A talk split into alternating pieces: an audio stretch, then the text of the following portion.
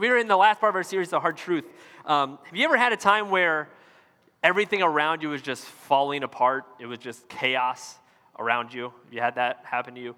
Um, I went to McDonald's with Brooklyn and Savannah once because I'm a good dad and I take them to McDonald's sometimes. And so I sacrifice by going and eating something unhealthy that I really don't want to eat. Because I'm a good dad, I will sacrifice to go take them to a place that I actually love. How many of you have never had a Big Mac? Just out of curiosity, show of hands. You had. There's way too many people raising their hands. Jeez, go afterwards and get it. It's delicious. Um, anyways, so um, I took my kids to, to McDonald's. Took them to the, if you're from around here, the one in Longgate, which is a big play place there. Um, I take, took them and they started, we ate and they started playing up in the play place. And I brought a book and I was reading a book because I'm sophisticated. Um, so I was reading a book while I was there. I didn't want to scroll through my phone, so I, I brought a book. But I was having a lot of trouble reading because just everything around me was going nuts. There was kids screaming everywhere. There was a baby right next to the table I was at crying. There was a kid spilling his milkshake everywhere. I was like, this is brutal. And then Brooklyn Savannah, Dad, look at me. And they go on the slide, Dad, look at me. And I'm like, I know, okay. So I didn't really get much reading done. And then it came time to leave. And if you have kids, you take them to the playset, you know this. But it came time to leave. And I said, Brooklyn Savannah, it's time to leave. And they heard me. I know they heard me, but they just ignored it. They said, eh, what's he gonna do? Come get me? And so they just kept going, like Brooklyn, Savannah. There's kids screaming, there's a baby crying, kids keep smelling milkshakes everywhere. And I'm just, Brooklyn, Savannah, we gotta go, come on. And they won't come, so I have to climb up into this play place to grab them. There's kids screaming everywhere, there's a baby crying, and there's milkshakes all over the floor. Like, come on, let's go. I'm, I bring them down, kicking and screaming. I'm not saying that figuratively, I mean literally. They're kicking and screaming, they don't wanna come. I'm putting their shoes on. It's just so stressful. Kids are screaming more than ever. There's like more babies showing up, and then everyone's getting milkshakes, but all everyone's spilling them on the floor. It's just brutal. It's like, we got to get out of here. This is the worst. There's so much stress. So I grab them, and I go to walk out a door. That just looks like a normal door. There's nothing wrong with this door. I didn't happen to see the really big sign that I've seen later that says emergency exit, do not exit. If you do, an alarm will sound. I don't see this because I got to get out of here. There's so much going on. There's kids screaming, there's baby crying, milkshakes everywhere. So I'm grab the kids and I go to get out this door. Right when I press it, it's the biggest alarm I've ever heard in my life. Brant, Brant, Brant, Brant. Every kid stops and looks at me. Every parent looks at me. And I'm like, oh no. So I go to leave, and when I do, I accidentally knock Savannah over because she was in my way. Like, I'm so sorry. Now she's screaming, crying. There's alarm going off. Everyone's looking at me. I go to pick her up, and when I do, I had a diaper bag on. And in my diaper bag was a cup of water. You get where this story's going? I go to pick him up, and Brooklyn's here, and this cup of water dumps directly on Brooklyn and covers her in water. Now she's crying. Every kid's crying, and no one is helping me. They're looking at me like, good, you get what you deserve. So I picked them up, and I ran out the emergency exit because it was an emergency. I had to get out of there. It was brutal everything around me was falling apart. It was, it was brutal. And that happens in life, right? Where just it just feels like everything around you is just not going the way it should. That things just keep going wrong, that just there's chaos around you, that everything is falling apart. Throughout this series, we've been talking about, the, about hard truths about how we want to live in a hard truth, that even though it might be difficult, even though it might be challenging, that we want to live in a hard truth and not a nice lie because it's not true. We want to take that truth, and even though it might challenge us, that we want to live it out. So we're looking at some of the truths that Jesus said and, and that the Bible talks about when it comes to our walk. And, and today, the truth we're going to talk about is one that all of us have, have gone through. Um, in fact, some of you in the room right now are going through this truth. It's not an easy truth. But all of us know this deep down. And here's the truth that God will allow you to go through pain. That God will allow you to go through pain. We all know this, but none of us like this. I mean, he is, if, if you believe in a God, if you're here and you believe in a God, then you have to believe that there is a higher being that is in control of everything. That, that would only make sense. If you believe in a higher power that made everything, he has to also be in control of everything. And, and we don't believe that God ever creates evil. We don't believe he can. It's not in his nature. God is a good God. He cannot create evil. However, if God is in control of everything and something bad happens and he could have stopped it, but doesn't stop it, isn't he semi to blame for being inactive in it? Like, can't that be his fault? Because he could stop it. I mean, I'm a dad. Uh, sometimes my kids have to go through pain because of consequences in life, because something they did something wrong, and I get that. I'm all fine with that. But sometimes, if they go, are there doing something and they're about to go through pain, I'm a dad and I will protect them. I'll do whatever it takes. And we talk about how we have a God who loves us like the loving father, but yet, at times, he will allow us to go through pain when he could stop it? I mean, there's injustices in this world, there's bad things in this world, and if we believe that there's a God who created everything, controls everything, why doesn't he do anything about it? We all struggle with this. I struggle with this. Why would a good God allow us to go through pain? Why would a God who loves us allow us to go through pain and not do anything about it when he could? Why would that happen? Why does that happen? How can we follow a God who does this? So we're going to be looking in Daniel chapter 3. If you have your Bibles, you can open to Daniel chapter 3.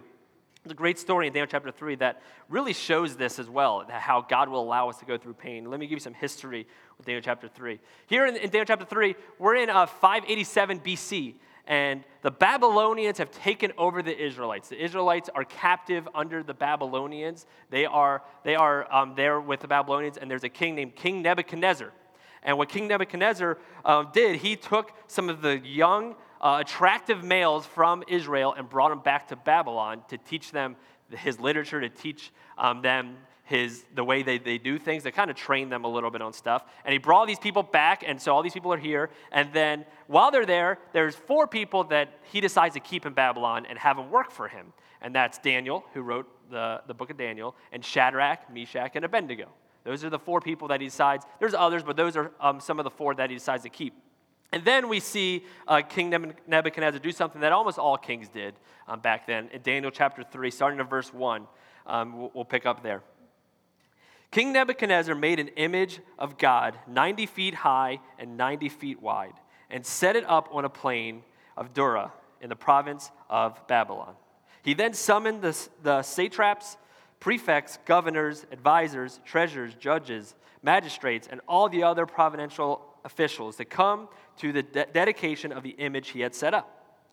So the satraps, prefects, governors, advisors, treasurers, judges, magistrates, and all the other provincial officials assembled in the dedication of the image of King Nebuchadnezzar had set up, and they stood before it. So, just to explain what's going on here in case you got confused with all those, all those other words. Um, King Nebuchadnezzar here makes a big statue of himself. Makes this big statue of himself, and they, they put the description there on it, and they bring all the people that work for him in front of it, this big statue. And this is not weird, actually. This is actually pretty normal stuff that would happen back then is, is kings would treat themselves like gods because they made everyone else treat, be, treat them like gods. And they would build big statues. That's what they do. And they bring everybody around. So uh, pick up in verse 4. Then the herald loudly proclaimed, this is what you are commanded to do, O people, O peoples, nations, and men of every language. As soon as you hear the sound of the horn, flute, um, zither, lyre, harp, pipes, and all kinds of music, you must fall down and worship the image of gold that King Nebuchadnezzar has set up. Whoever does not do this, whoever does not fall down and worship, will immediately be thrown into a blazing furnace. So he says, listen, when this happens, then when this sound goes off, when this band starts playing, everybody here must bow down and worship this God, this idol that I have made of myself. And this, again, this is not weird. This is all nations did this back then. You must do this. And if you don't, if you decide not to worship, if you decide not to do that, I'm going to throw you into a fire. So Shadrach, Meshach, and Abednego, they're, they're Jewish boys. They, they are the Israelites. They, they follow uh, the God of the universe. They follow the God that freed their ancestors from Egypt. That's the God that they follow. And one of the things that they are told never to do is bow down to any idols. So now Shadrach, Meshach, and Abednego are in a little dilemma here. They can either disobey the God Nebuchadnezzar, who's not really a God, but he's pretending to be a God. And if, he do, if they do, they're going to be thrown into a fire. That's what Nebuchadnezzar says. Or they decide to, to disobey their God, the God of Israel. Now, the thing with this is this God has been pretty silent. I mean, this God hasn't showed up. I mean, this God allowed the Israelite people to be captive of Babylon. So they have to d- decide follow this God who is, who is in front of me and who is going to harm me if I don't, or follow this God that I haven't heard from in a long, long, long time. What do we do? So the sound goes off, the band starts playing, and all of a sudden everyone bows down like they're supposed to. Everyone bows down except for three Shadrach, Meshach, and Abednego. They stand tall. And then these astrologers they see Shadrach, Meshach, and Abednego, and they go and they tattle on them to the king. And they tell the king, hey, you're the three people that work for you, Shadrach, Meshach, and Abednego, they didn't, they didn't do it. They didn't bend down to you, to your idol. You said they were supposed to do that, and they didn't do it. Let's pick up in verse 9.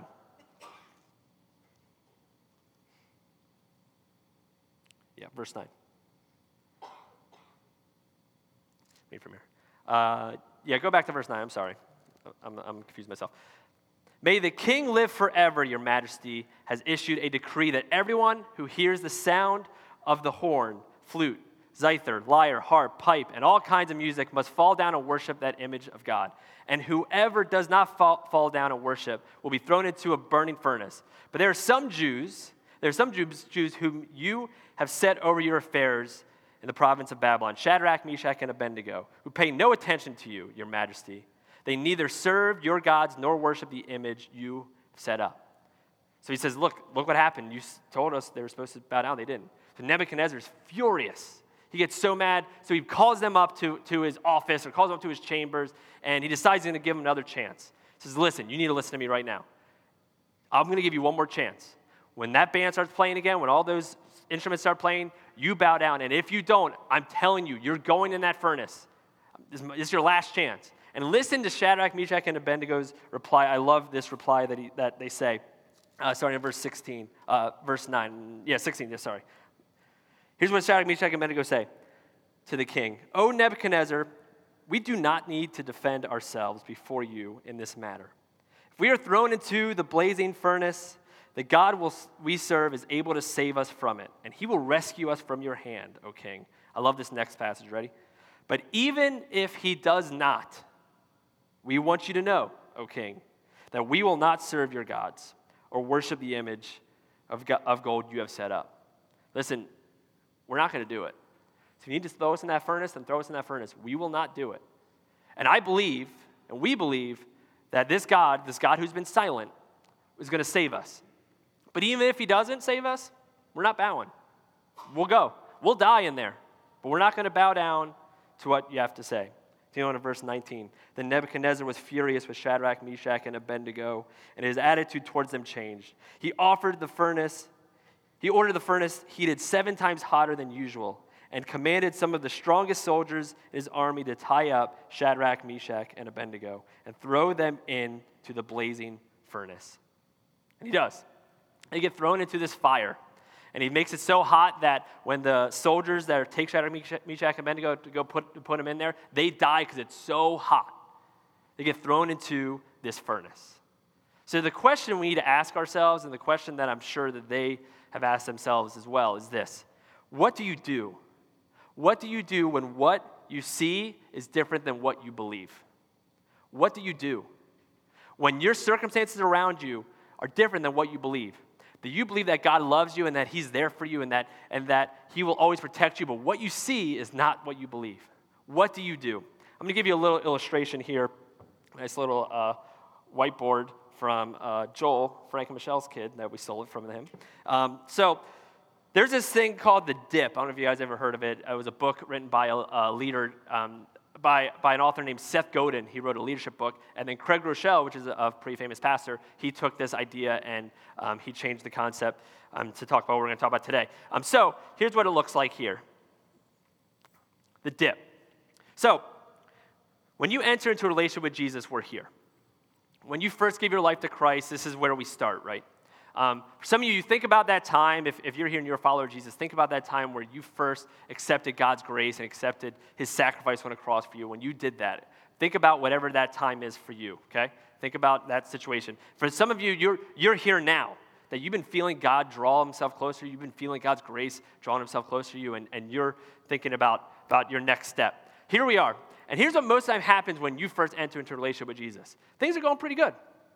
Like, life's pretty good. Every sermon you hear is like, man, it hits. It's like they know what you need to hear. Every worship you hear just gives you goosebumps. Um, your, your, your family's going great. Um, your kids, your kids are doing great. Your marriage is just, everything's going great.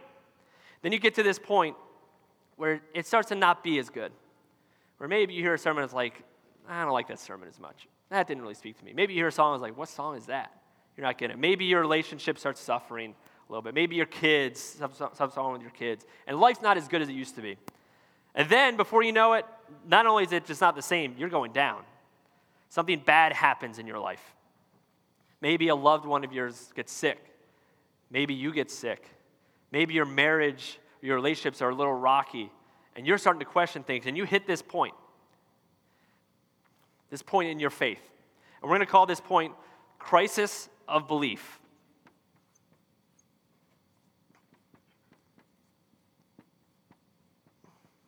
You're at a crisis of belief. That you don't know what to believe anymore.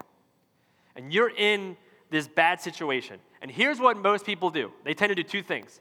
They try to go back here to their spiritual high moment. It's like, you know what, if I just ignore it and I just go right back to it, if I go back, then I'll just naively go back to this. I just want that moment back. But we can't do that because it's naive of us. It doesn't even make sense. Or we go, you know what, I, I thought this, but I'm not hearing it. So, because of this crisis of belief here, I'm going to go over here and say, Forget you, God.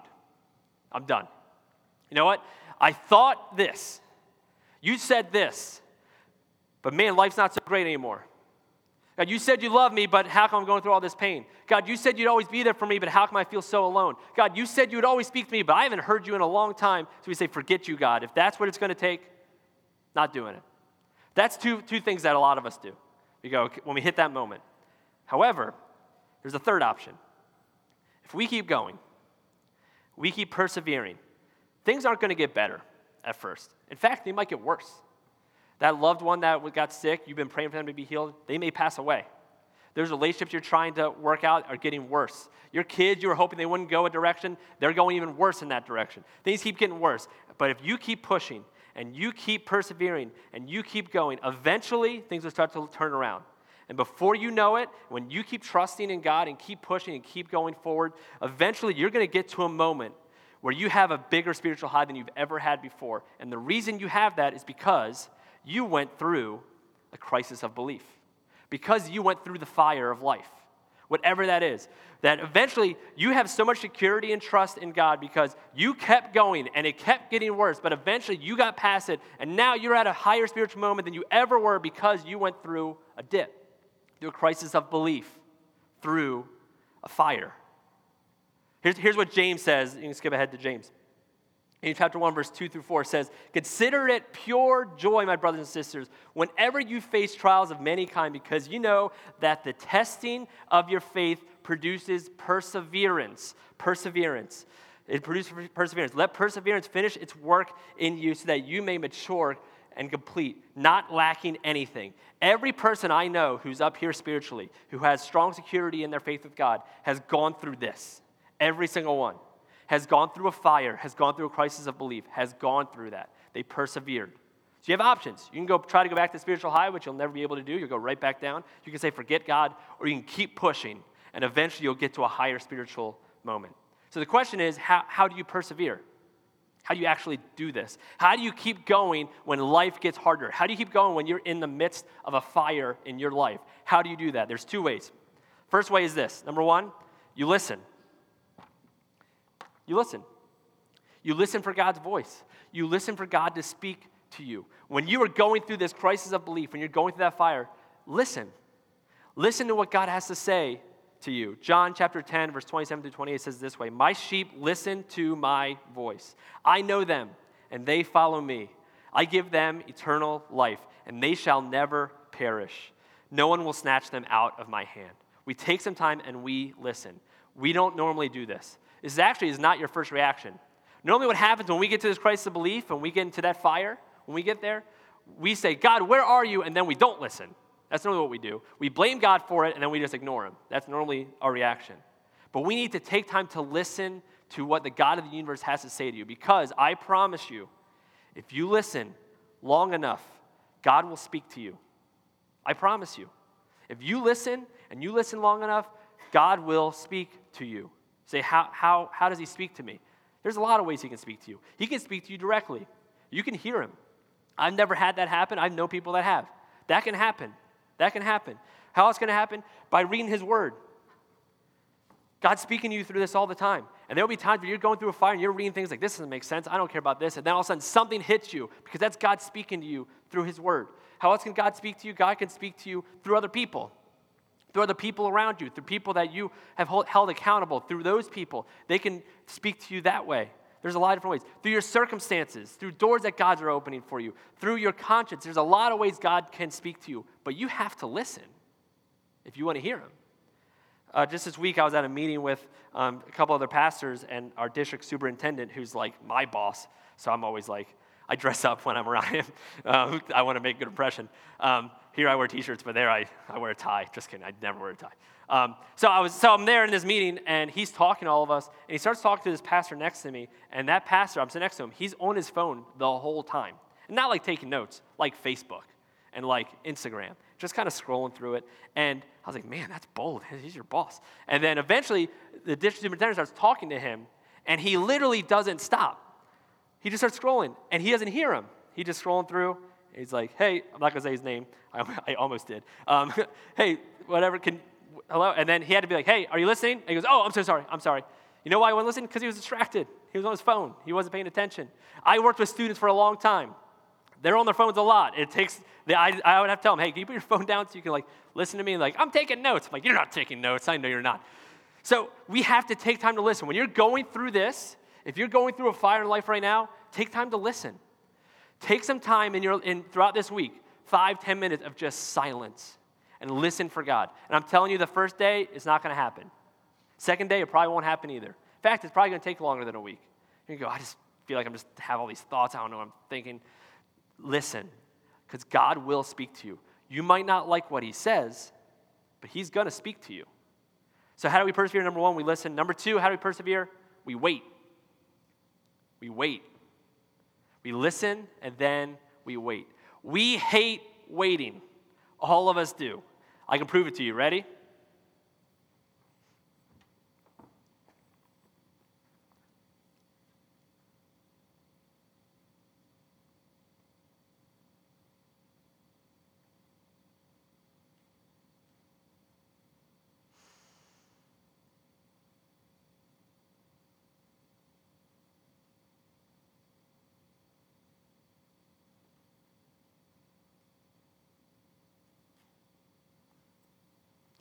How terrible was that? That sucked, right? That was only like 20 seconds of waiting. That wasn't very long, right? That was brutal. How uncomfortable were you? I could see you. You wouldn't even look at me. You're like, this is so uncomfortable. Because we hate waiting. We hate waiting for stuff. I get it. We all do. But we have to listen for God, and then we have to wait for Him. We have to wait. Micah 7, verse 7 says this But as for me, I watch and hope for the Lord. I wait for my God, my Savior. My God will hear me. Wait for him. Because if God tells you something and you listen and you know God's speaking to you, if you know God's speaking to you through his word, through other people, you know God's speaking to you, wait. Because if he says he's going to do something, he will do it. He will come through. It might not happen at the time we want it to, but we need to wait. We need to wait. If he promises something, it will happen. You persevere by listening and waiting. That's how you persevere. When you're in this crisis of belief and in this fire, you listen for God to speak. You actively listen. You want to say, God, speak to me. You take time and make, make it as silent as possible and try to listen to God. You read your word. You go around other people that, that are strong Christians and you say, I, I just, I'm, here's what I'm going through. And you listen for God. And then when you know He's speaking to you, you wait for Him to come through because He will come through. So Shadrach, Meshach, and Abednego, they are they're thrown in this, in this fire because they wouldn't listen to what King Nebuchadnezzar had to say. So you want us to bow? I'm not, we're not bowing. I'm telling you, we are not bowing in front of you. We're not going to do it. And we're going to be thrown in the fire. So they get thrown into the fire, and then look what happens in verse 24. They're in the fire. Then King Nebuchadnezzar leaped to his feet in amazement and asked his advisors, Weren't there three men that were tied up and thrown into the fire? Wasn't there three? They replied, Certainly, O king. He said, Look, I see four men walking around the fire, unbound and unharmed. And the fourth looks like the son of the gods. There's four. God did not rescue them from the fire. You know what God did instead? He went into the fire with them. That's the difference. That God will allow you to go through pain, but He won't allow you to do it alone. That we serve a God who goes into our fires, who goes into our crisis of belief, who goes into our struggles, who goes into our pain, and He walks it with us. He doesn't prevent it, He lives it out with you. Some of you, you're going through a fire right now. I don't know what that fire is for you. Maybe some of you in this room, you've been trying to have kids, and you can't. You've been trying for years to have kids, and just nothing's happening. Everyone around you seems to be having kids, and you just keep trying to have kids, and, and, and for some reason you are not having kids. You've been praying to God, God, we desperately want to have kids, but yet you haven't heard anything. You're in a fire. You're in crisis of belief. Maybe for you, your, your family members are struggling. Maybe some of your family members are, are sick. You've been praying for God to heal them. Or maybe they've been struggling with an addiction and you've been wanting to do something about it, but there's nothing, you've tried everything, but yet they keep going down that path and you're struggling. You're saying, God, where are you? And you're in a fire right now. Maybe that's you. Maybe you're sick. You got a bad doctor's note. God, where are you? I know you can heal me. But you keep getting sicker. You're in a fire. Maybe your relationships aren't like they used to be. Maybe in a marriage is just barely holding on. And you've tried going to counseling, you've tried praying, and you don't know what else to do. You are in a fire. Maybe that's you. Maybe you've seen your kids go down a path that you never wanted them to go down, and you can't do anything about it because at the end of the day, they make their own decisions. And you've done everything you can to protect them, you've done everything you can to guide them, but yet they're going down a path and you just wish you could do something about it. Say, God, please, I pray that you turn them back to you, and yet they keep going further and further away. You are in a fire. Maybe that's you. A lot of us are in fires. Maybe for you, your fire is doubt. You've been struggling you don't feel like God's spoken to you for a long time, and this faith that you've had forever, you're like, I don't know if I really have this faith anymore. I mean, I'm kind of past this at this point. And you've been praying, God, speak to me. I want to follow you, but yet all you hear is silence. You are in a fire. Here's what you need to know when you're in that fire, when you're in that crisis of belief, God's there with you. And we can know that because when we look at a wooden cross, that is God coming to us saying that I am going to sacrifice my own son for you. Any pain you go through in life, God can say, I know how that feels. Because Jesus came and lived it out. Family members passing away, he had friends that passed away. Doubts, anxiety. Before the cross, Jesus was so anxious about going on the cross that he sweated blood. That's how anxious he was. You've gone through anxiety, Jesus knows anxiety. Doing something that you, that you don't want to do, Jesus has done that. But yet, Jesus can walk in the fire with you we know that because we see a wooden cross. Because Jesus went up on a cross and died for us so that you and I could have salvation. That we don't have to do anything to earn it, that all we have to do is accept it. His grace. Some of you right now are in a fire. You're in a crisis of belief. And you're questioning, why would a good God allow me to do this? Here's what you need to know a good God walks through it with you. That's what a good God does. You might say, well, what if I pray and it doesn't work out? What if I pray for this person to get healed and they don't get healed? What if I pray that my, my kids return and they never return? What if I do that and, and God never shows up? Then we need to respond the same way Shadrach, Meshach, and Abednego respond. I believe that God can do miracles in whatever situation we're in. I believe that God can show up in this. But even if he doesn't, even if he doesn't, I'm still to praise him. Even if he doesn't, I'm not to leave. Even if it keeps getting worse and worse and worse, I will persevere. Even if he doesn't, I'll be there following him. Why? Because he died on a cross for us. That even if Shadrach, Meshach, and Abednego died in that fire, they weren't going to abandon him. Some of you are in a fire right now. You're going through something. You've been praying. I, I encourage you persevere, listen, and wait. Because the God of the universe loves you so much that He's walking in that fire with you.